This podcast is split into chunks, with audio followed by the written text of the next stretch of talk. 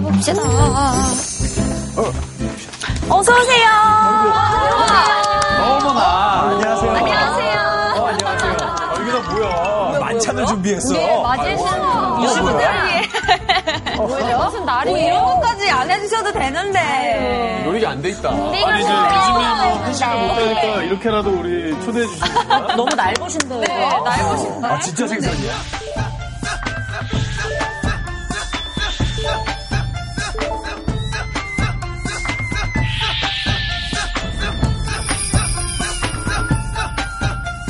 저는, 저는 이거 먹을게요. 한잔 하시죠. 아유, 여러분.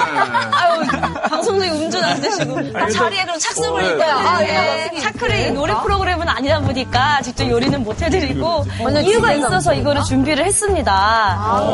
이게 뭐냐면 이 음식 들이 오늘 주제와 관련이 있는 건데요. 한번 맞춰보시겠어요? 이 음식의 공통점은 뭘까요? 드디어 나왔네. 우리가 사실 요리에 대해서는 이렇게 제대로 해본 적이 없잖아요. 레시피 이런 거. 그치, 그치. 오늘 그런 게 주제가 아닐까요? 아, 주제가 되게 건강일 것 같아요. 그래, 건강. 건강, 건강 레시피 이런 거 아닐까? 네. 힌트를 드리자면 뭔가 똑같은 게 들어있습니다. 이거 그거다. 오늘의 정답. 한국인의 밥상. 한국인 와인 거 아닙니다. 제가 정답을 그러면 공개해 드릴게요. 정답은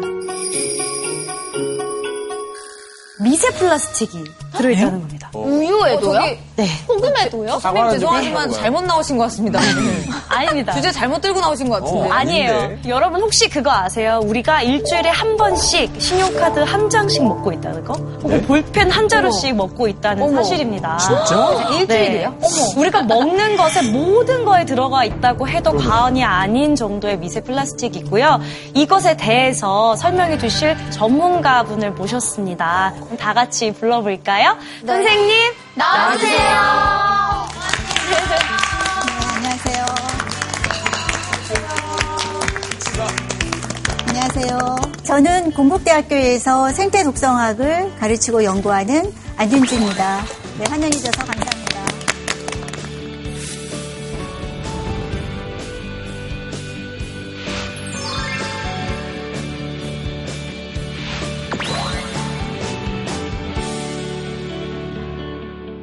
선생님이 연구하시는 분야가 생태 독성이라고 하는데 정확히 어떤 학문인가요? 생태계에 살고 있는 여러 생물들하고 그리고 환경 오염 물질이 어떤 영향을 서로 미치는지 상호작용에 대해서 공부하는 그런 학문인데요.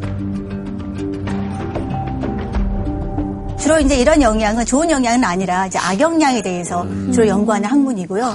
저기 그림에 보시는 것처럼 여러 가지 생물들이 살고 있죠. 네. 수생태계도 있고 또 토양 생태계도 있는데 어떤 게 보이시나요? 저 그림에 살고 있는 생물체가? 물고기죠. 물풀요. 네, 물풀. 그렇죠. 또요. 또?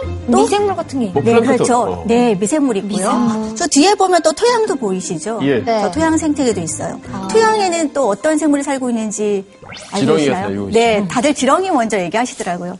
토양 생태계에서 중요한 역할을 하는 여러 가지 생물들, 또 눈에 보이지 않는 이런 작은 생물들이 많이 살고 있어서 그런 생물들과 환경 오염 물질이 어떻게 서로 상호 작용을 가지는지 그런 거를 연구하는 학문이 생태 독성학이고요. 저희가 시작부터 너무 충격적인 이야기를 들었는데요. 정말 이 앞에 나와 있는 이 음식들에 미세 플라스틱이 있는 게 사실인가요?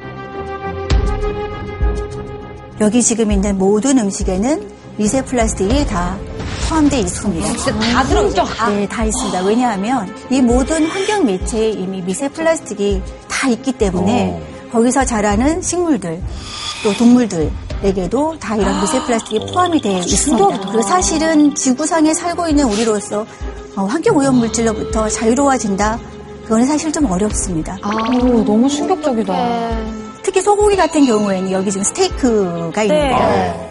이 밑에 지금 깔려 있는 것이 고흡수성 수지예요. 저 물질이 이제 세 플라스틱이 들어 있는 거고요. 음식들을 포장하고 또는 가공하고 하는 이 과정 중에서도 미세 플라스틱 들어갑니다. 일주일에 신용카드 한 개 정도의 미세 플라스틱을 먹는다고 했는데 평균치인 거예요? 좀 덜 먹을 수는 없는 거예요? 그 연구 결과가 초기에 나왔기 때문에 이제 5g으로 많이 알고는 계시는데요. 사실은 우리가 그거보다 더 먹을 수 있는 가능성도 있고요. 왜냐하면 더 작은 것들도 있기 때문에 현재 나온 수치로 일주일이면 5g, 한 달이면 칫솔 하나 분량, 어머머머, 10년이면 한 1.5kg까지 어머. 예, 먹을 수가 있습니다. 아 근데 진짜 네. 요새 코로나 팬데믹이라는 얘기도 많이 하지만 플라스틱 팬데믹이라는 얘기도 많이 맞아, 하거든요. 맞아. 그래서 비대면 문화가 되다 보니까 뭐 배달 음식이 급증을 하고요. 그리고 또 여러분이 계속 쓰시고 계시는 그 마스크도 플라스틱이거든요. 그러다 보니 또 신규 플라스틱 쓰레기도 생기고요. 2019년도 즉 코로나가 시작하기 이전과 대비해서 플라스틱 쓰레기는 20%나 증가를 했습니다. 굉장히 많이 증가한 거죠. 진짜 많이 굉장히 많이 증가를 한 거죠. 이제 플라스틱은 지구 곳곳에 없는 곳이 없고요. 그러다 보니 미세 플라스틱 문제는 이제 모르는 사람이 없습니다. 선생님, 근데 지금 미세 플라스틱이라는 용어가 계속 나오는데 일반 플라스틱은 뭐고 또 미세 플라스틱은 또 어떤 차이가 있는지 궁금합니다. 플라스틱은 미세 플라스틱의 저는 선조라고 얘기하고 싶어요. 플라스틱이 사실은 미세 플라스틱을 계속 만들어내는 그런 공장이거든요. 미세 플라스틱은 크게 두 종류로 나눌 수가 있어요.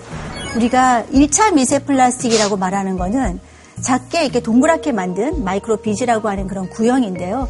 이런 플라스틱들을 제품에 넣는 거예요.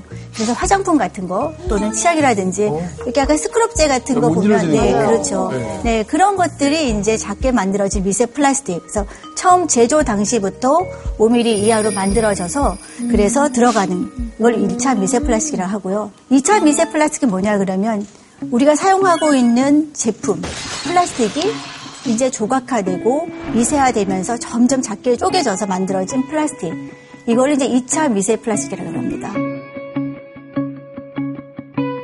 어떤 게 더 환경에, 환경에서 문제가 될까요? 2차 아닐까요? 네, 그렇죠. 1차는 우리가 만들어서 넣는 거기 때문에 안 만들고 안 넣으면 돼요. 네, 2017년도에 국내에서는 이제 화장품 내에서는 더 이상 미세 플라스틱을 넣지 말자. 이렇게 됐기 때문에 현재 여러분들이 쓰시고 계시는 것들은 다 대체가 돼 있습니다. 그래서 소금 같은 뭐 고-. 네, 곡물이라든지 곡물가루. 아니면 뭐 씨앗이라든지 이제 이런 걸 이제. 해서 네, 넣게 되고요. 2차 미세 플라스틱은 우리가 어떻게 할 수 없는 부분이 굉장히 많아요. 이미 환경에 나와 있고요. 이런 것들이 계속 만들어지고 있거든요.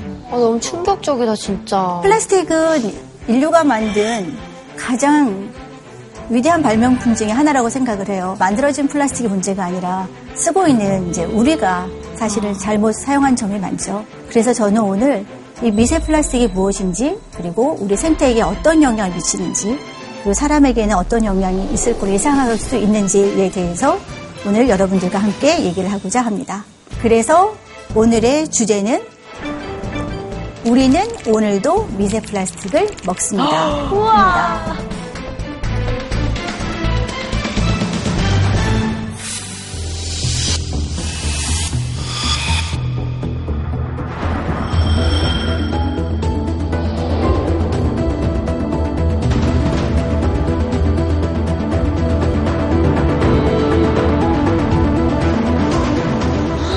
우와. (1950년도에) (150만 톤에서 시작을 했어요) 별로 오랜 시간이 지나지도 않았지만 (3억 6천 800만 톤) 이 추세대로 쭉 간다면 어떻게 될까요? 더 기하급수로 아마도 지금 같으면 더 늘어나서 더 증가할 걸로 예상을 하고 있습니다.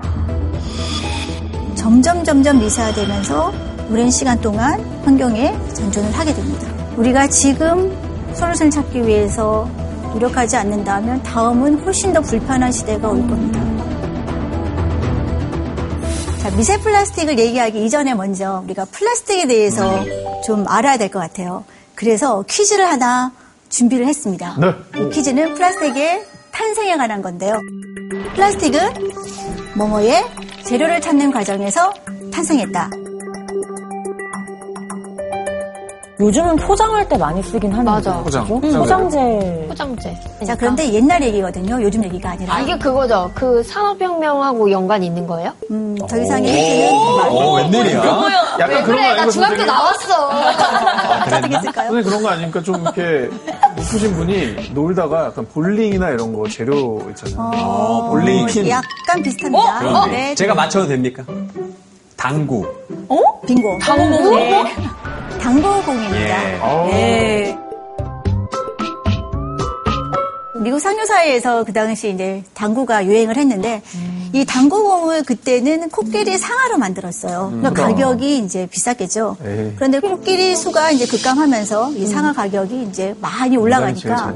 상금을 내면서 대용품을 공모를 했습니다. 요즘에 무슨 공모전. 공모전처럼. 존 하이엇이라고 하는 어떤 인쇄공이 어떤 물질을 개발을 했는데요. 이 물질은 셀룰로즈, 질산 셀룰로즈라고 하는 사실 천연 물질이죠. 이 천연 물질에다가 캠퍼라고 하는 장뇌라고 하는 어떤 물질을 섞었더니 하얀색 플라스틱이 된 거예요.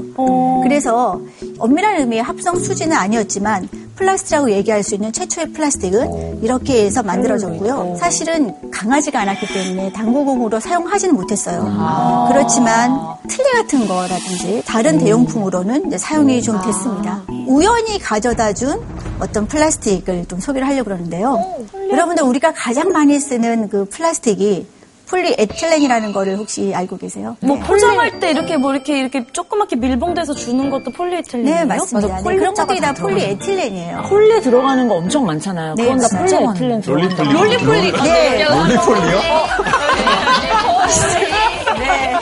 네, 맞아요. 플라스틱이 노래에도 있었는데. 예, 폴리가 많죠. 있었네. 그래서 뭐 폴리 에틸렌도 있고, 뭐 폴리 프로필렌도 있고, 폴리 에스터도 있고, 폴리스티렌도 있고, 뭐 여러 가지가 있는데요. 가장 많이 쓰는 게 폴리 에틸렌인데, 저 폴리 에틸렌은 1933년이죠. 영국 화학자들이 에틸렌 가스를 가지고 뭐 이렇게 하다 보니까 이게 중합 반응이 일어나면서 폴리에틸렌이라는 게 만들어진 거예요. 그렇게 해서 폴리에틸렌이 이제 개발이 됐고요. 그 후가 이제 세계 제2차 대전이 이어졌죠. 그래서 영국에서 이 비밀 물자를 활약할 때에 뭐 군수 장비에 그 케이블 피복으로 쓴다든지 왜냐하면 플라스틱의 그 특성 중에 하나는 가소성, 즉 말랑말랑하게 해서 이렇게 모양을 만들 수 있는 그런 거기 때문에 그렇게 많이 활용이 됐던 어, 그런 물질입니다.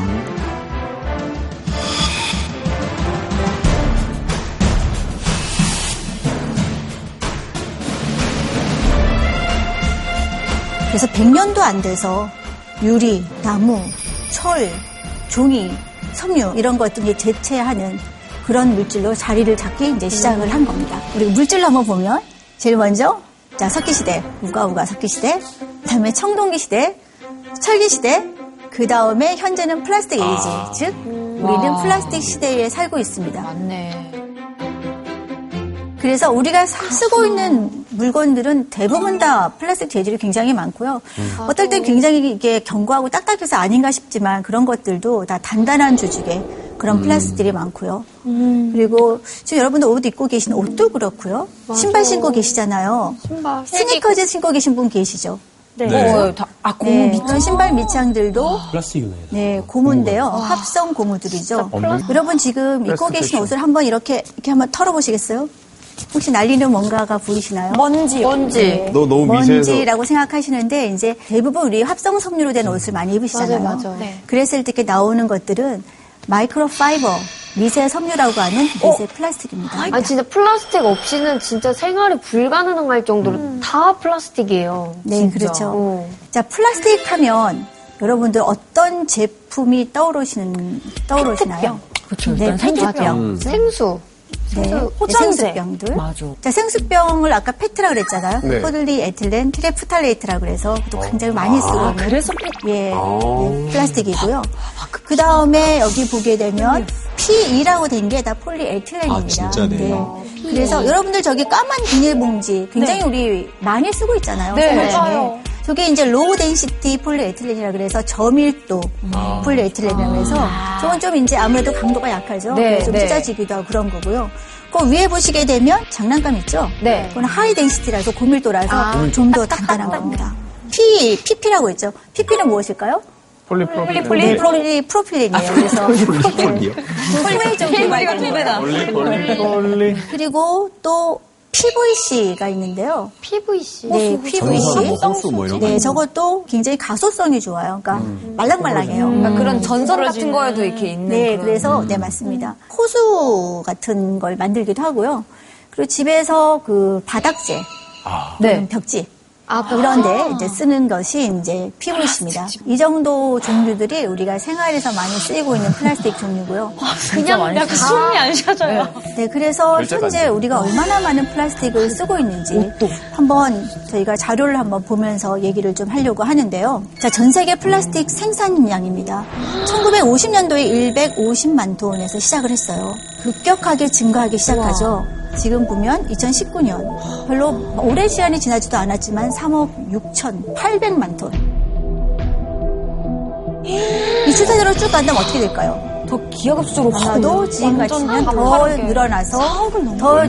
증가할 걸로 예상을 하고 있습니다. 근데 사실 우리가 플라스틱에 대해서 많이 우려하고 또 미세 플라스틱에 대한 얘기가 나오는 시점은 이렇게 이르지가 않습니다. 한 10년, 20년 그 정도밖에 사실 되지가 않아요. 자 그렇다면 이렇게 다 만들어진 플라스틱들이 이제 소비가 되고 있는데요. 네. 한번 나라별로 이렇게 정리한 도표를 한번 보시면 우리나라가 지금 여기서는 뭐 꼭 3등 안 해도 좋은데 지금 3등이죠. 그래서 호주 같은 경우는 사실 되게 깨끗한 환경, 뭔가 친환경적일 것 같은 느낌이 있는데 청정국 느낌. 좀 의외예요. 호주는 우리가 청정국이라는 이미지가 강하긴 한데 네. 사실 그렇게 그 재활용을 많이 한다든지 많이 분류를 하고 있지는 않는 나라잖아요. 한대 쓰레기를 다 버린다 하더라.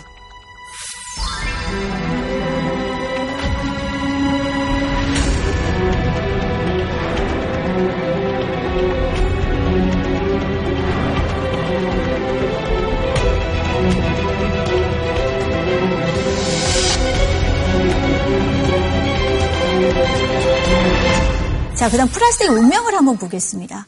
1950년에서부터 2015년까지 83억 톤이 생산이 됐는데 폐기가 자, 사용되고 재활용, 재활용률이 굉장히 낮죠. 재활용이 자, 폐기가 너무 낮다. 49억. 그러니까 반 이상이 폐기된다는 얘기예요. 폐기된다. 자, 그러면 저들의 운명은 어떻게 될까요? 자, 자연에 버려지는. 플라스틱은 어머나. 59%다.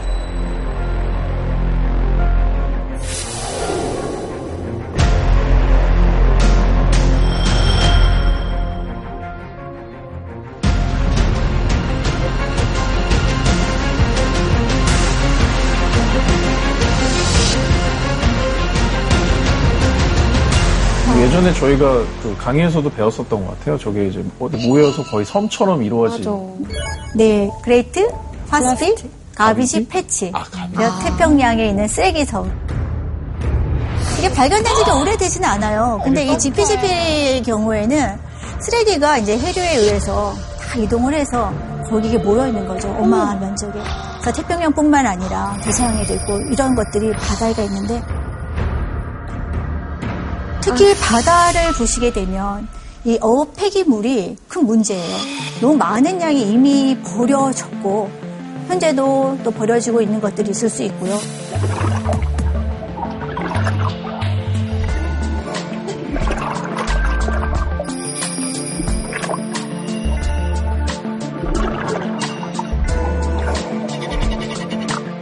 그 낚시하다 보면요 가끔 쓰레기 되게 많이 주워요. 맞아. 그리고 뭐가 이렇게 걸려가지고 어 하고 신나 어. 들면은 어. 막 어망 같은 거 있잖아요. 어, 그렇지. 그런 거 걸릴 때 진짜 많고요. 왜 후- 수거를 안 해가고 왜 밑에 바다에 있어요? 우리가 바다는 사실 버려도 보이지도 않고 무한하게 넓은 공간이라고 생각을 했어요. 버린 거예요? 버리는 거예요? 네, 너무나 바다는 크고 깊고 하기 때문에 쓰레기를 사실 옛날에는 심해에다 버리기도 했었거든요. 이제는 하지 않지만 옛날에는 그렇게 터졌습니다. 그러니까 뭐 다큐멘터리 같은 거 보면 저런 어망에 걸려서 뭐 새나 뭐 물고기, 거북이들이 막 고생하고 거, 네, 거북이 그렇죠. 코에 숨도 못 쉬고 막 빨대가 그러는 거 많이 네, 봤었거든요. 그렇죠.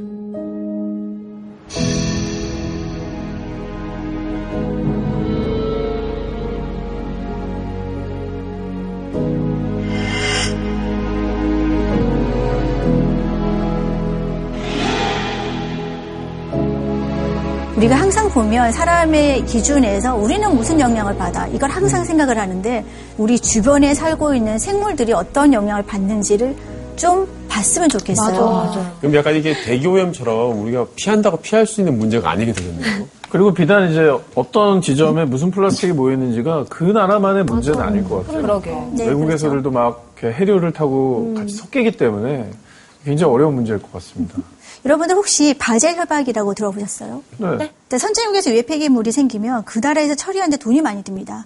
그러니까 이거를 다른 나라, 그 나라보다 잘 살지 못하는 개발도상국에 그 쓰레기들을 이제 수출하는 거예요. 그러다 보니 더 잘 살지 못하는 나라에서 그 쓰레기를 적절하게 처리를 할 수가 없죠. 얼마 전에 이 바젤 협약에서 이 금지해야 되는 유해물질 항목 중에 플라스틱 쓰레기를 이제 추가를 했어요. 예, 그래서 2021년부터 이제 플라스틱은 이제는 세계를 이동할 수가 없어요. 그 나라에서 만들어진 것은 이제 그 나라에서.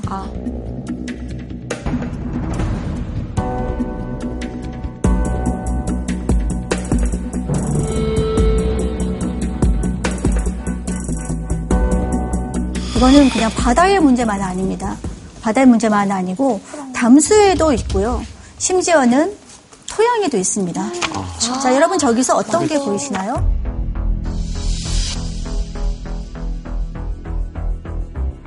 저거하고 농사 지을 때 쓰는 비닐. 네, 맞아요. 비닐하우스 그거 그리고 잡- 이렇게 덮어놓잖아요. 잡초 못 자라게 하려고. 네, 맞습니다. 이 비닐을 쓰고 나서 다 이제 수거를 하면 좋겠는데 사실은 수거가 그렇게 다 되지가 않습니다. 그래서 한 절반 정도 수거되고 한 절반 정도는 이제 환경에 남아 있는데요. 이 멀칭 비닐은 아까 플라스틱 종류 우리가 서로 얘기를 했었잖아요. 네. 저분저. 네, 뭘까요? LDP 네, 맞습니다. 이거 LDP입니다.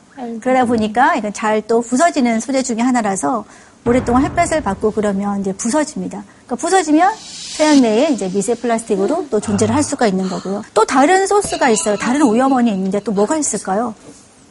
저게 뭐야? 저게 뭐예요? 우리가 물을 마시기 위해서 이제 처리를 하죠. 우리가 쓴 하수라든지 이런 물들은 다 이제 하수 처리장에 다 모여서 그 처리를 해서 이제 자연으로 방류가 되게 되는데 그 처리하는 과정에 이제 물론 미세 플라스틱도 그 하수 속에 같이 쓸려서 옵니다. 하수처리를 다 하고 나면 나중에 남는 그 찌꺼기가 있는데 이게 이제 하수 슬러지예요. 그러니까 이 하수 슬러지에 이제 미세 플라스틱이 많이 들어있는데 이 하수 슬러지는 사실 또 좋은 그 농업에 계량을 할 때 가서 또 뿌리기도 하거든요. 그러니까 결국은 물에서 있는 것들이 모여서 토양으로 이제 이동을 하기도 되는 겁니다. 근데 거기에 이제 미세 플라스틱이 껴져 있다는 거죠? 네, 같이, 같이 쓸수 있죠. 아까 여러분들이 초반에 상추, 농구 이런 거 있었잖아요.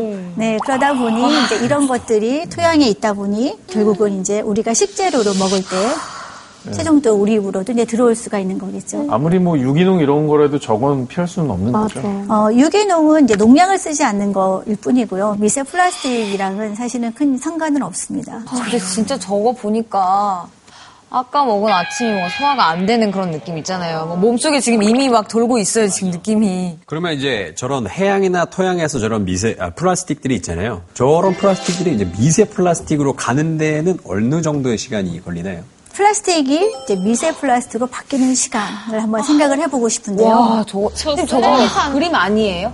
사진이에요, 진짜. 저런 순간이 거 너무 좋은 게 너무 마음이 아파. 사진이죠? 저 네, 사진이에요. 뭐. 플라스틱이 미세 플라스틱으로 바뀌는 시간 한번 얼마나 걸릴 거로 예상하세요?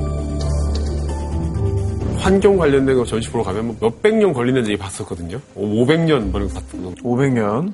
한 4, 50년? 저는 생각보다 짧을 것 같아요. 한 달? 한 달? 네? 말하고도 좀 그렇지. 여러 가지 답을 주셨는데 그런 게 다 정답입니다. 네?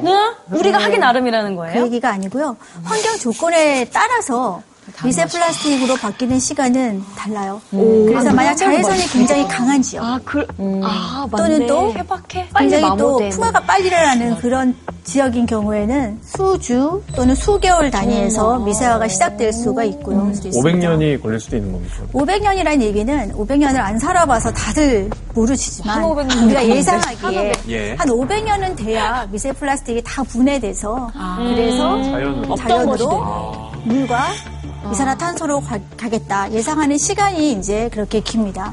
우리 사는 시- 동안에 내가 버린 거는 나 죽을 때까지는 환경에 네. 미세 플라스틱으로 남아 있는다라고 봐야 되겠죠. 근데 이게 어쨌든 하수 처리장에서 나오는 그런 미세 플라스틱이 이제 우리가 먹는 음식에 정말 가깝게 들어오는 거잖아요. 근데 그런 것들이 얼마나 작으면 여과가 안 되는 거예요? 나노 크기라고 하면 상상이 가실지 모르겠는데요. 나노사의 세계는 우리가 눈으로 볼 수 없는 전자현미경의 세계거든요. 어, 전자현미경은 여러분들 우리 몸에 세포가 있잖아요. 네. 그죠? 그 세포 속에 보면 뭐 DNA도 있고, 뭐 핵도 있고, 미토콘드리아도 있고 있는데 이런 거를 보는 게 전자현미경이에요. 그만큼 작은 사이즈로 이제 깨지고요. 그렇게 작다 보니 세포막을 통과해서 생물체 몸속으로 유입이 될 수 있는 겁니다. 그리고 이 미세 플라스틱은 그뿐만 아니라 그 환경의 여러 군데에서 발견이 됐는데요. 우리가 생각 못했던 남극 또는 북극 또는 굉장히 깊은 해저 이런 데서까지도 발견된 사례들이 있는데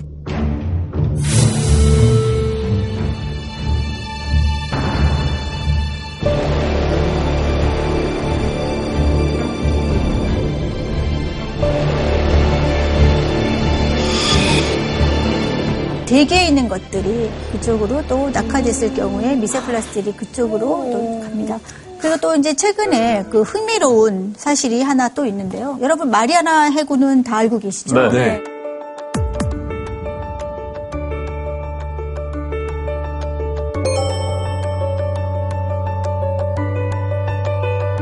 네, 마리아나 해구에서 그 미지의 각각류를 이제 채취를 해서 그 내에 서 뭐가 있는지를 봤더니 어떤 플라스틱 섬유가 이제 발견이 됐습니다.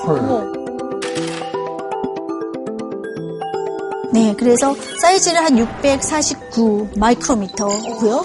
그리고 성분 분석을 해봤더니 한 80% 이제 PET와 유사하다. 유사한 그러면 성분이 거의 발견됐습니다. 플라스틱 그 네, 자체잖아요. 플라스틱이죠. 바다 속에 있기 때문에 다니면서 먹이 활동을 할때 이제 이 플라스틱을. 먹게 됐어요.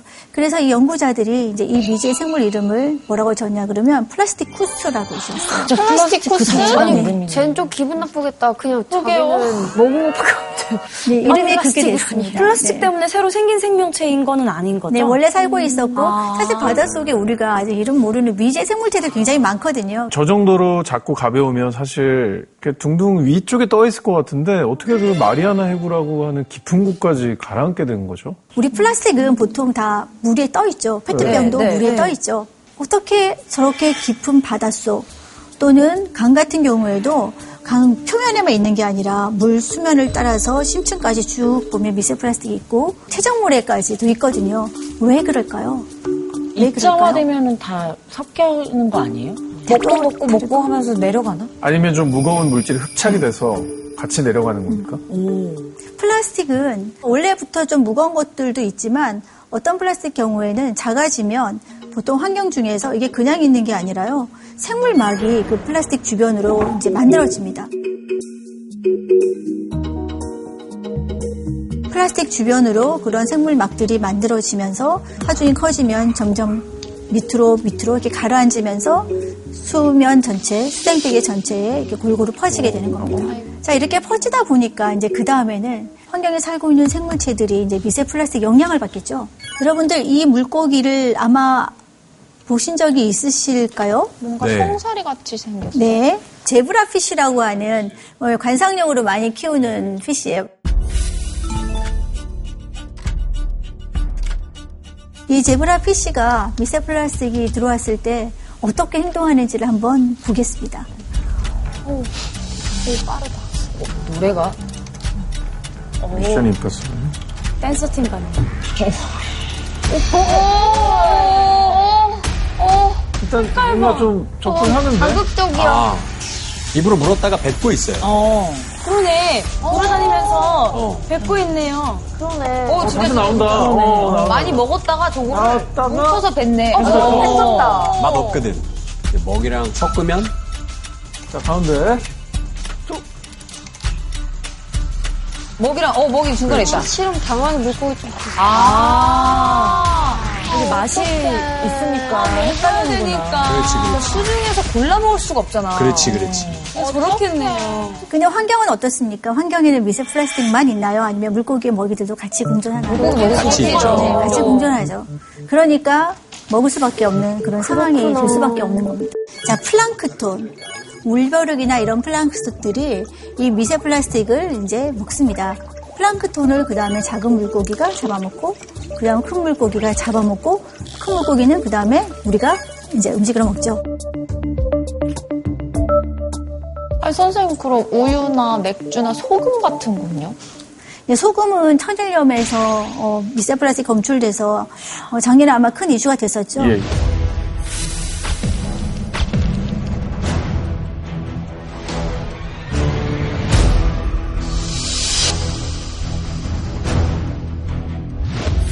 물에 있으니까 이제 당연히 소금에 있을 수밖에 없죠. 그러면 이제 소금 안 먹어야 될까요? 아니면 뭘 먹어야 될까요? 소금 대체하는 것도 다 소금에 관련된 거예요. 네. 선생님, 그럼 맥주나 우유는 그럼 어떻게 들어간 거예요? 미세 플라스틱. 생산 공정 중에서 들어갑니다. 우리가 이걸 만들 때 여과를 또 해야 되거든요. 여과. 바로 하는 게 아니라 네, 여과를 할 때 그 여과 장치 그리고 여과 필터 이런 것들이 이제 플라스틱 재질일 때 통과하면서 이제 들어갈 수가 있고요. 미세 플라스틱에서 완전히 100% free한 이런 제품, 이런 세상은 사실 없습니다. 얼만큼 많이 나오는가 하는 그 수준이 문제예요. 네. 그래서 우리가 모든 물질을 안 먹을 수는 없거든요. 우리 음식 속에서는 중금속도 있고요. 다 있어요. 미세 플라스틱도 그런 개념으로 이해하셨으면 좋겠어요. 단 하나도 나오면 안 된다. 이게 아니라 어. 느 수준이면 우리가 그 정도는 받아들일 수가 있는데 그 수준을 넘어갔을 때 이제 건강상의 위해가 오는 거죠. 근데 그래도 선생님, 플라스틱이 소화가 안 되잖아요. 먹고 나면 다시 나가지 않을까요? 미세 플라스틱을 사람의 대변에서 검출한 사례 연구가 있어요. 네. 이 연구는 한 여섯 사람 정도의 좀 건강한 사람의 대변에서 미세 플라스틱을 찾아봤더니 여덟 명에서 다 나왔더라. 그래서 이거는 무슨 얘기냐 그러면 우리 몸속으로 들어간 미세 플라스틱이 이제 배출이 되고 있다는 뜻입니다. 그 다음에는 어, 작년인가요? 그 재밌는 연구가 좀 있었는데요. 기증을 받은 시신에서 장기에서 미세플라스틱 있는지 찾아봤더니 폐, 간, 신장들에서 미세플라스틱 나오더라. 즉 우리의 몸속에 이제 미세플라스틱들이 예상했던 것처럼 이미 있다는 그런 어떤 과학적인 증거를 찾은 연구입니다. 그 다음에 이제 한 가지 또 최근의 연구가 있는데요. 이건 이제 이탈리아에서 한 건데 산모에서 그 태아로 미세 플라스틱이 전 있다는 어떤 그 과학적인 사실을 좀 봤는데요. 저 세대 전이라고 얘기를 해요. 엄마에서 아이로 가는 거 세대 전이라고 하는데 그런 세대 전이 일어난다는 거고요. 선생님, 근데 그러면 이게 뭐 있는 것도 중요하지만 있을 때 그 미세 플라스틱이 어떤 영향을 미치는지가 되게 중요하잖아요. 그거에 대한 연구는 혹시 있나요?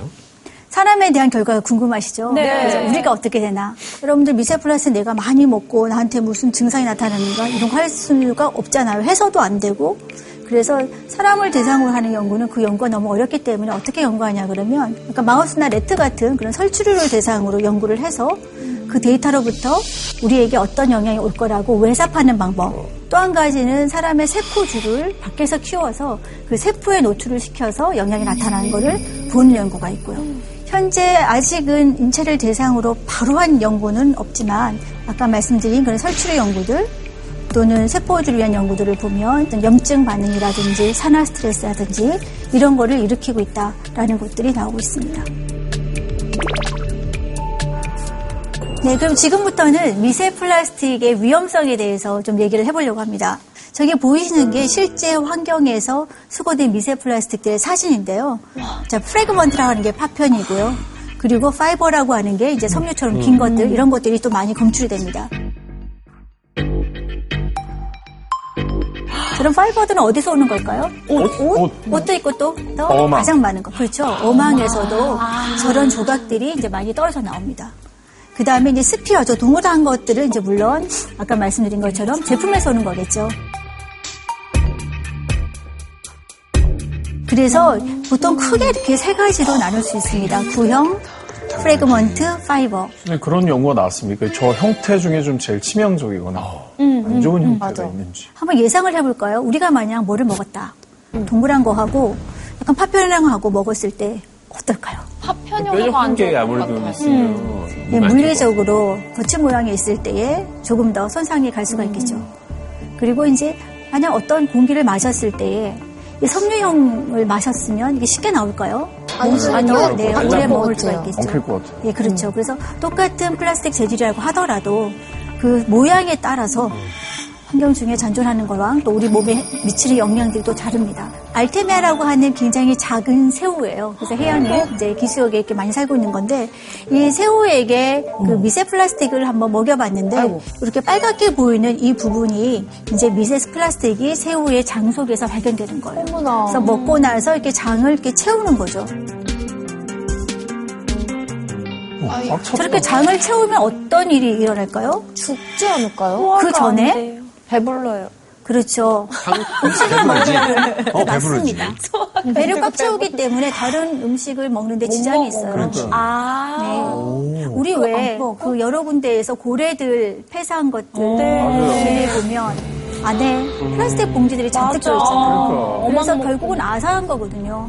안 나가니까 음식을 먹지 못하고 음식을 먹어야 타는데 그런 현상들이 일어나는 겁니다. 그러니까 저건 왜 배출이 안 된 거야? 너무 많아가지고 그렇게. 좀 배출되기 전이고요. 사실 미세 안 플라스틱은 배출이 될 수는 있는데, 자 배출이 되면 배출되고 끝나야 되는데 또 어떻게 되죠? 또 먹어요. 그렇죠. 또, 들어오죠. 이게 바로 문제입니다. 배출해도 또 들어가고 이런 현상들이 끊임없이 환경 중에서는 선생님, 일어나고 그런 건 영향이 없나요? 우리는 좀 크니까 좀 들어오더라도 영향이 적을 텐데 저 새우는 굉장히 작잖아요. 그렇기 때문에 하나를 먹어도 좀 소화기관이나 이런 데 영향을 좀 크게 받는 겁니다. 예, 영향을 받는 거를 먼저 볼 수가 있죠. 이런 것들이 들어가고 나면 저희 그 위장관들을 이제 좀 긁게 돼요. 그러다 보면 이런 기관들이 이제 물리적으로 이제 손상이 되게 됩니다. 저기 보이는 그 녹색이 이제 어떤 그 화학약품인데요. 그래서 여러분들 밑에 보시게 되면 빨간 화살표 있는 지점들이 장이 손상이 돼서 이런 화학물질들이 이렇게 배어 나오는 것을 이렇게 시각적으로 보여주는 겁니다. 자, 그 다음은 미세 플라스틱의 이런 물리적 영향 말고도 이제 화학적인 영향들도 많이 있는데요. 아까 여러 가지 화학 물질이 들어간다고 그랬죠. 네. 그래서 저는 플라스틱은 케미칼의 칵테일이다라고 얘기하고 싶어요. 플라스틱이 가소성, 좀 말랑말랑해야 되죠. 네. 어린아이들 장난감. 그리고 뭐 매트 같은 거 딱딱하면 안 되잖아요. 그런 것들을 부드럽게 해주기 위하 는 프탈레이트라고 하는 가소성 성분들이 또 들어가고요.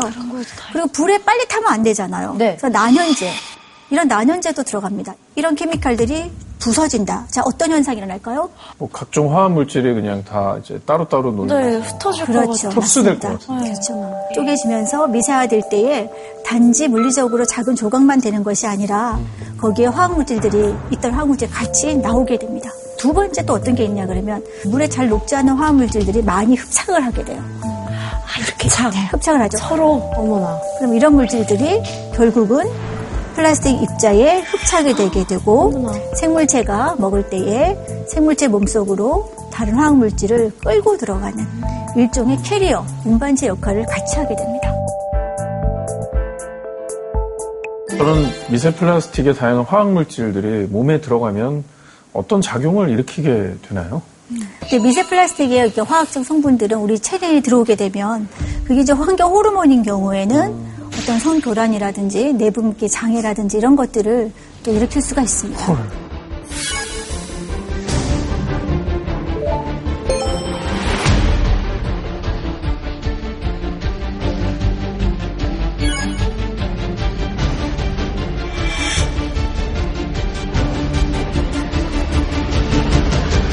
어, 지금부터는 이제 실제 연구에서 미세 플라스틱이 어떤 영향을 주는지를 좀 사례로 연구 결과를 좀 소개를 해드리도록 하겠습니다. 귀여우신가요? 네. 네. 톡톡이? 예, 이름도 예쁘죠? 톡톡이라고 그래요. 그래서 토양 속에 살고 있는데요. 여러분들 눈이 좋으시면 저건 보입니다. 아주 적지가 않아서 눈에 보이는 굉장히 작은 사이즈예요.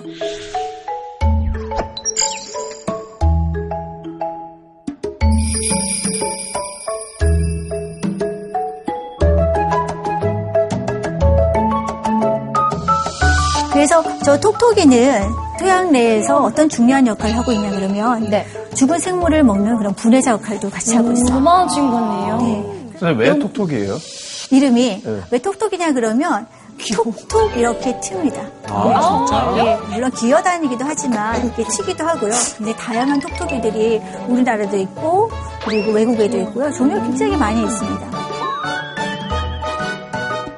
이 톡톡이가 움직여야 되잖아요. 네. 근데 토양 속에서 움직여야 그러면 토양 입자 때문에 잘 움직이지를 못하잖아요. 네. 그래서 어떻게 움직이냐 그러면 이 몸 표면에 에어 쿠션 같은 거를 만들어서 자기가 스스로 이제 그런 공간을 만들어서 이제 이동을 합니다. 이동을 하는데 그런데 자, 미세 플라스틱이 있게 되면 어떤 현상이 일어나는지를 저희가 한번 관찰해 보았습니다. 네. 자, 톡톡이의 몸 주변에 미세 플라스틱들이 이렇게 붙습니다.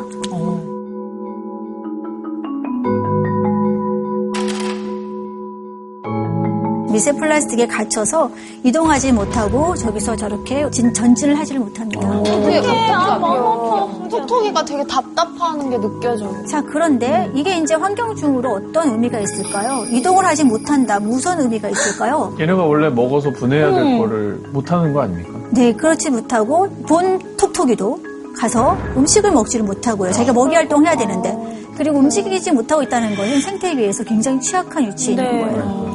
아, 자, 잡아먹으러 오면 피해야 되는데 못 가는 거죠. 그래서 이런 현상들, 행동 저해가 일어나게 되면 토양 생태계가 취약해지는 그런 원인이 될 수가 있습니다. 그 다음에 또 다른 영향을 좀 보여드리려고 하는데요. 하천으로 한번 가볼까요? 예. 네, 물버룩 한번 가볼까요?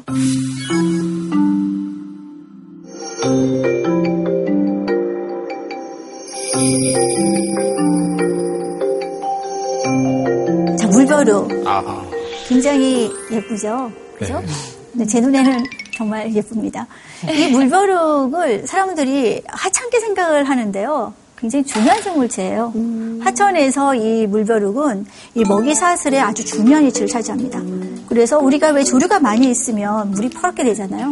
그 조류를 먹고 그리고 또 물고기의 먹이가 되는 그러니까 먹이 사슬에 중요한 위치를 차지하고 있어요. 물벼룩은 요? 등에 보시면 재미있잖아, 등에 보면 뭘 알- 이렇게 쥐고 있는 게 있는데 그 부분이 알 아니에요? 물벼룩의 알주머니 부분이고 저기서 알이 생깁니다. 그런 다음에 저기서 안에서 부화를 해서 새끼들이 이렇게 태어나요. 네, 새끼들이 태어나요. 미세 플라스틱이 있는 물에 물벼룩을 노출을 시켜봤더니 등 쪽에 지금 파란 거 보이시죠? 네. 그쪽이 이제 알주머니 부분이고요. 거기에서 지금 노출이 일어나고 있는 겁니다. 온몸에 퍼져 있다. 네, 온몸에 지금 다 들어갑니다. 역시 그걸 먹인 줄 알고 이제 오인해서 섭취를 하는 겁니까? 어, 물벼룩 같은 경우는 물속에 있는 조류들을 쭉 빨아서 먹고 그리고 다시 자기가 그런 다음에 또 배출하고 이런 형태이기 때문에 물과 함께 미세 플라스틱이 이제 몸속으로 들어오게 되는 겁니다. 알 있는 쪽에도 미세 플라스틱 있는 걸 봤는데 세대 전이가 있겠어요, 확실히. 네, 세대 전이도 사이즈가 작은 경우에 일어나고요. 이 알의 부화율이 떨어지는 것을 발견했어요. 부화율이 떨어지니까 결국 태어나는 물벼룩의 새끼 수가 감소를 하고 이 얘기는 점점 물벼룩의 새끼 수가 감소할 수 있다는 것을 이제 의미를 하는 거죠. 물벼룩에 대해서 기억을 해주셨으면 좋겠어요. 사람들은 물벼룩 좀 없어지면 뭐 어때? 뭐 그런 정도 없으면 어때라고 생각할 수 있지만 물벼룩이 없어진 하천은 죽은 하천입니다. 그래서 눈에는 보이지 않는 그런 중요한 생물이 우리 하천 내 담수에 있다는 거를 좀 꼭 기억을 해주셨으면 좋겠어요. 물벼루가 고마워. 시간 지나면 지날수록 다음 세대에게 더 치명적인 게 누적이 될 거 아니에요. 맞아. 네, 그렇죠. 우리 같은 기성세대가 다 먹어서 없애버리는 게. 어, 근데 아까 지금처럼. 근데 아까 그랬고 보면은 사용량이 점점 늘어나고 있었, 잖아요 이거 어떻게 해야 돼요? 그리고 폐기랑 이런 것도 되게 잘해야 될 것 같은데 방출되는 것도 많고. 현재 가장 시급한 거를 뭐냐라고 얘기를 한다면 뭘까요? 이게 전 세계가 같이 팀플레이 해야 될 문제인 것 같아가지고. 네. 일단 안 만들어야 되나요? 일단 사용을 조금 줄여야 되나요? 사용량을? 근데 사용량을 줄일 수가 없어요. 마트만 가도 그냥 집는 게 다 플라스틱이고. 근데 이거는 좀 기업 차원에서 좀 해야 되지 않나요? 네, 지금 다 좋은 얘기들 많이 해주셨어요. 이런 것들, 아까 팀플레이라고 얘기를 해주셨는데, 마찬가지로 개인뿐만 아니라 기업, 그리고 국제사회, 그리고 각국이 다 협력해야 될 문제임은 상당히 분명하죠. 그래서 플라스틱을 줄이기 위한 각국의 노력들부터 한번 저희가 볼까 하는데요. 재활용이 불가능한 플라스틱 폐기물들이 있는데, 이 플라스틱 폐기물에 대해서 EU에서는 돈을 매기기 시작했습니다. 세금을 매기기 시작을 했어요. 그래서 1kg당 0.8유로니까 우리 돈 약 1,000원이죠. 1,000원을 내게 하는 거예요.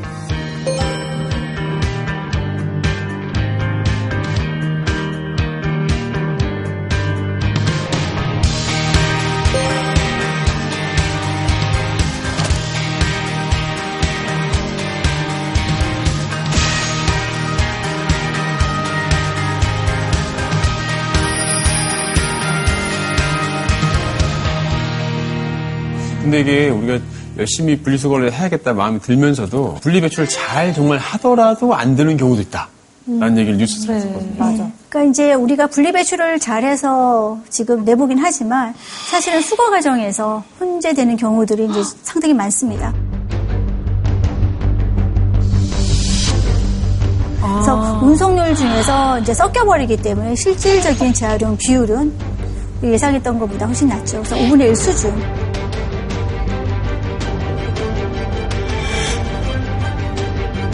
이게 다 비용의 문제예요.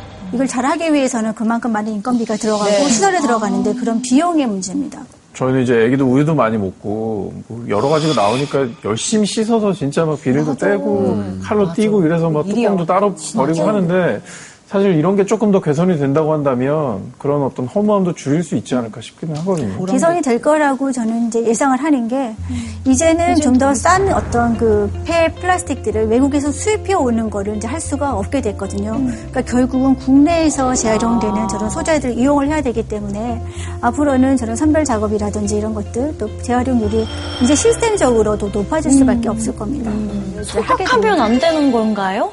소각을 하게 되면 이제 유해가스들이 나오는데 이런 유해가스들은 대기 오염 처리 시설에서 다 처리를 해서 기준에 맞게 다 환경으로 이제 배출을 하게 됩니다. 그 물질이 이제 없어지기 때문에 가장 좋은 처리 방법이긴 합니다. 한데 배출. 이제 한 가지 문제는 있죠. 소각하면 안 되는 건가요? 소각을 하게 되면 이제 유해가스들이 나오는데 이런 유해가스들은 대기 오염 처리 시설에서 다 처리를 해서 기준에 맞게 다 환경으로 이제 배출을 하게 됩니다. 그 물질이 이제 없어지기 때문에 가장 좋은 처리 방법이긴 합니다. 한데 배출. 이제 한 가지 문제는 있죠. 나오잖아요. 왜냐하면 소각장을 어디다 지을 것인가 하는 그런 문제들이 있고요. 근데, 근데 마스크 요즘에 되게 많이 버려지지 않나요? 네, 그렇죠. 네, 마스크는 어, 코로나 시대에서 만들어진 새로운 신규 플라스틱 쓰레기입니다. 그래서 상당히 많은 양의 이제 마스크들이 지금 만들어지고요. daily 용품이 이제 네. 되고 있잖아요.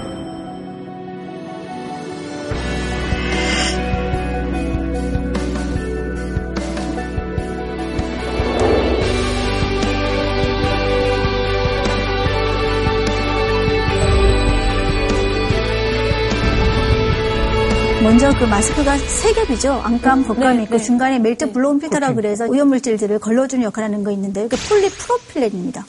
귀에 거는 부분이 있고요. 그리고 코심 부분이 있는데 여러분들 열어보시면 그것도 플라스틱 재질로도 들어있는 것들이 많이 있습니다. 그래서 전반적으로 플라스틱 제품이라고 이제 보시면 되고요. 마찬가지로 미세 플라스틱의 오염원 source가 되고 있습니다. 근데 얼마나 많은 양이 우선 생산되는지 한번 보시면 국내에서만 일주일에 2억 장 정도 생산이 되죠.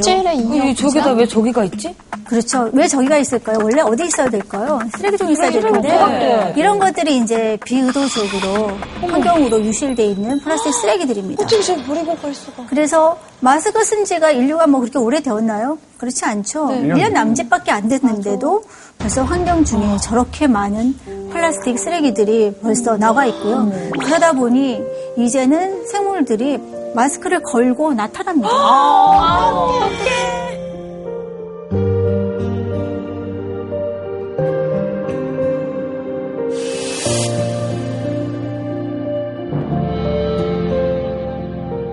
제가 되게 관심 많은 게 이제 뭐 생분해 플라스틱이나 바이오 폴리머 이런 거 관심 많거든요. 그런 거로 이제 대체하는 방법이 좀 좋은 해법이 되지 않을까 싶긴 한데요. 네, 그렇다면 생분해 플라스틱이 뭔지에 대해서 좀 얘기를 드리고 싶은데요. 먼저 어떤 걸로 만들어지는지를 한번 보여드릴 텐데요. 이 생분해 플라스틱은 주로 우리가 먹는 옥수수, 뭐 사탕수수, 뭐 이런 거에서 그 천연 재료에서부터 이제 만들어지는 그런 플라스틱들을 이제 생- 생분해 플라스틱이다라고 얘기를 합니다. 그런데 생분해가 되려 그러면 그 조건이 있어요. 온도가 제법 높습니다. 약 한 60도 정도가 됩니다. 그래서 이런 온도가 높은 조건에서 한 6개월 정도 분해시켰을 때에 기준 물질 대비 90% 이상이 분해되는 물질을 생분해 플라스틱이라고 합니다. 중탕을 해야 되는데요. 근데 그런데 저렇게 분해되고 나면은 남는 것들은 괜찮은 건가요? 친환경적인 건가요? 네, 생분해가 되고 나면 이제 이 물질들은 천연 물질에서 왔기 때문에 분해가 되면 그 다음에 물이랑 그리고 무해한 물질로 이제 가- 훨씬 빨리 가는 겁니다. 그렇게라도. 예, 그런데 환경에 저렇게 60도 이상 되는 곳이 많이 있을까요? 일반적인 환경에서는 사실은 저렇게 되는 게 어. 쉽지가 않아서 어. 자 이거는 금방 그 꺼낸 게 아니고요 해양하고 토양에 3년 정도 있었던 생분해 플라스틱 봉지입니다.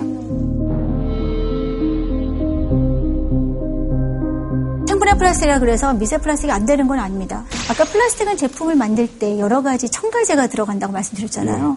근데 생분해 플라스틱도 마찬가지입니다. 화학물질을 넣어야만 합니다. 그리고 심지어 어떤 경우에는 좀 더 그 물성을 보강하기 위해서. 자, 플라스틱 봉지를 만들었는데 금방 뚝 끊어지면 안 되잖아요. 그러면 거기에 첨가제를 더 넣어서 더 강하게 만들어야 되기 때문에 미세 플라스틱화가 진행될 때 화학물질이 나오는 거는 마찬가지입니다. 혹시 플라스틱을 이렇게 먹어 치운다든가 아니면 좀 생태에게 도움을 주는 미생물 같은 건 없는 거예요? 아, 그럼 바퀴벌레 하나 나왔다고 얘기 들은 것 같은데. 네. 이름 예쁜 생물체가 하나 나왔었죠. 저 꿀벌 부채 명나방이라는 게 나왔습니다. 그래서 플라스틱을 이제 분해를 할 수는 있는데요. 이런 생물들이 없는 건 아닙니다.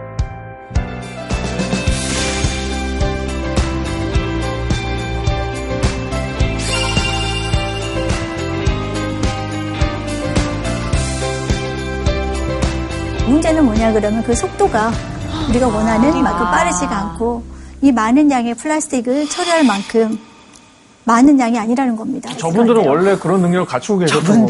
이제 저분들이 네, 급전층을 더 쓰고 싶은데. 유전적으로 좀 네. 조작을 해서 유전자적으로 이렇게 만든 것들도 아, 있습니다. 네, 그런 것도 있고요. 그래서 이것도 이제 과학기술적인 해법으로 좀 저희가 더 접근해야 될 문제입니다. 네, 그러면 이제 미세 플라스틱을 줄일 수 있는 차이나인 아이디어. 자, 한번 생각해 보시고 그 방법을 한번 써 보시겠습니다. 미세 플라스틱.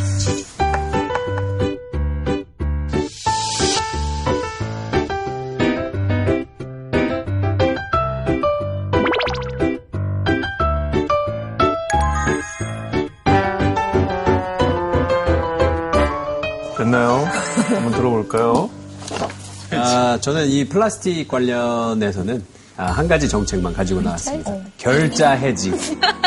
예, 만든 녀석들이 책임을 끝까지 져라. 이 플라스틱을 만드는 그 과정 자체가 애당초 이 친구들이 돈을 벌기 위한 목적이에요. 맞습니다. 아, 요거는 조금 문제가 안 된다. 그러니까 결자 해지해라. 니들이 알아서 하세요. 제품 용기에 미세 플라스틱이 얼마큼 들어가 있는지 함량을 적는 거예요. 좋은 아이디어. 아, 좋은 생각. 그러면은 좀 그나마 좀 적은 걸 사게 될 것 같아요. 저는 일단 분리수거를 더 열심히 해야겠다.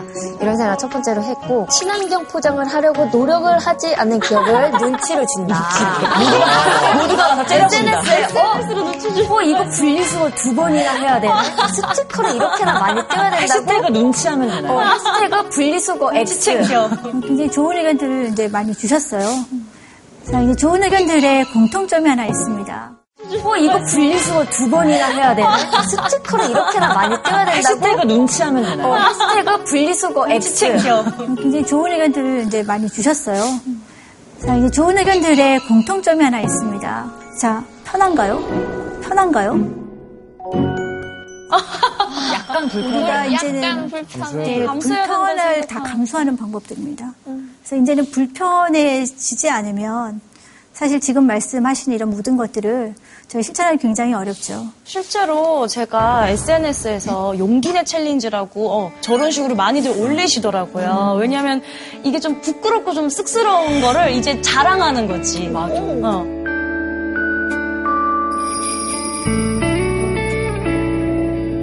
사소한 거지만 그런 걸 하면 좀 좋아지지 않을까요? 네, 물론 동의를 합니다. 혹시 선생님께서 뭐 직접 실천하고 계시거나 저희들한테 알려주실 수 있는 다른 꿀팁도 있을까요? 그런 걸 많이 기대를 하세요. 꿀팁이 있지 않을까. 꿀팁이 있었으면 정말 좋겠는데 여러분과 같이 사실은 꿀팁을 좀 듣고 싶었어요. 꿀팁이라기보다도 그 국내에서 리필 스테이션인데요. 알맹이만 사는 거. 네, 그렇죠. 이건 제가 얼마 전에 마트를 갔다가 이걸 보고 이 사진을 찍게 됐어요. 저거 너무 좋다. 그래서 이런 시도가 이제 시작된다는 거는 굉장히 좋은 사인인 것 같고요. 이런 어떤 그 리필 station이 앞으로 좀 많아졌으면 좋겠어요. 우리가 좀 쉽게 접할 수 있고 그럼 그런 것도 하나의 방법이 될 수가 있겠죠. 저런 게 진짜 활성화되고 문화가 되면 나중에는 막 우리 할머니가 썼던 리필통이야. 행전된 리필통. 뭐 3대째 200년 동안 샴푸통. 이게 많이 가보로, 가보로. 가보로.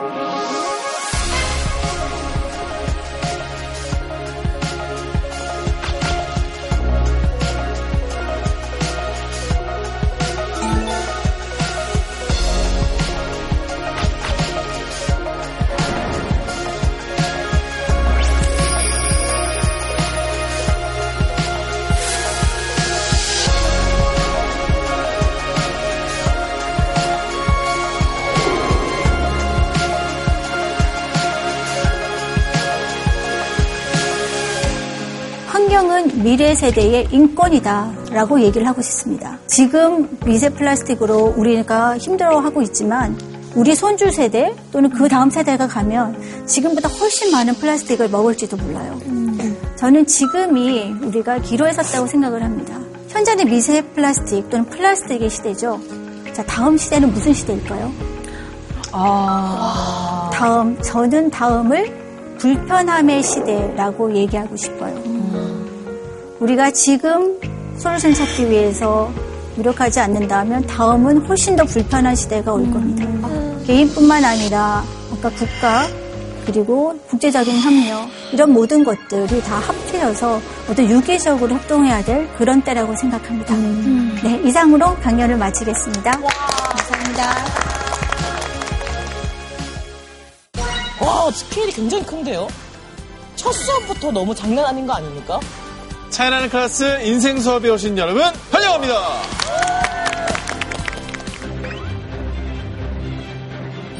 For Best Animated Short Film, here are the nominees. Opera, 저는 이제 애니메이션을 만들면서 제 이야기를 전하고 있는 첫 번째 인생직이 에릭 고라고 합니다. 애니메이션을 너무너무 좋아했어요. 픽사라는 곳은 꿈의 직장 같은 곳이라고 알려져 있잖아요. 픽사를 그냥 빵 나가자. 나가서 우리가 한번 시작해보자. 지금도 픽사를 떠나는 건 후회 안 하시나요? 후회하지 않아요. 난 내 이야기를 해야지 하는 생각이 계속 들었어요. 오늘 혹시 차클에서 볼 수 있습니까? 와, 멋집니다. 지금부터 저의 이야기를 들려드리겠습니다. 우리 또 볼 거죠? 아우.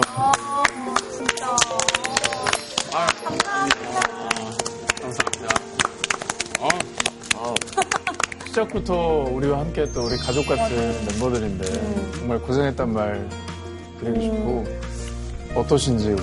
아 정말 5년 정도 우리 했으니까 이제 좀 대학을 나오고 우리가 진짜 5학년까지 길게 다닌 그런 느낌인데 아 그동안 정말 많은 것들을 배울 수 있는 시간이었고 아, 정말 좋은 분들과 함께 할 수 있어서 행복한 시간이었던 것 같아요. 아, 진짜 이거 우리 길었던 시간만큼 그 배웠던 지식의 양이 정말 어마어마하더라고요.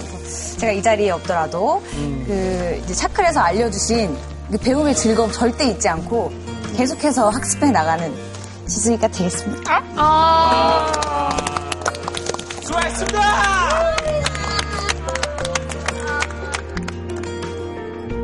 JTBC 포텐 즐거움이 터진다.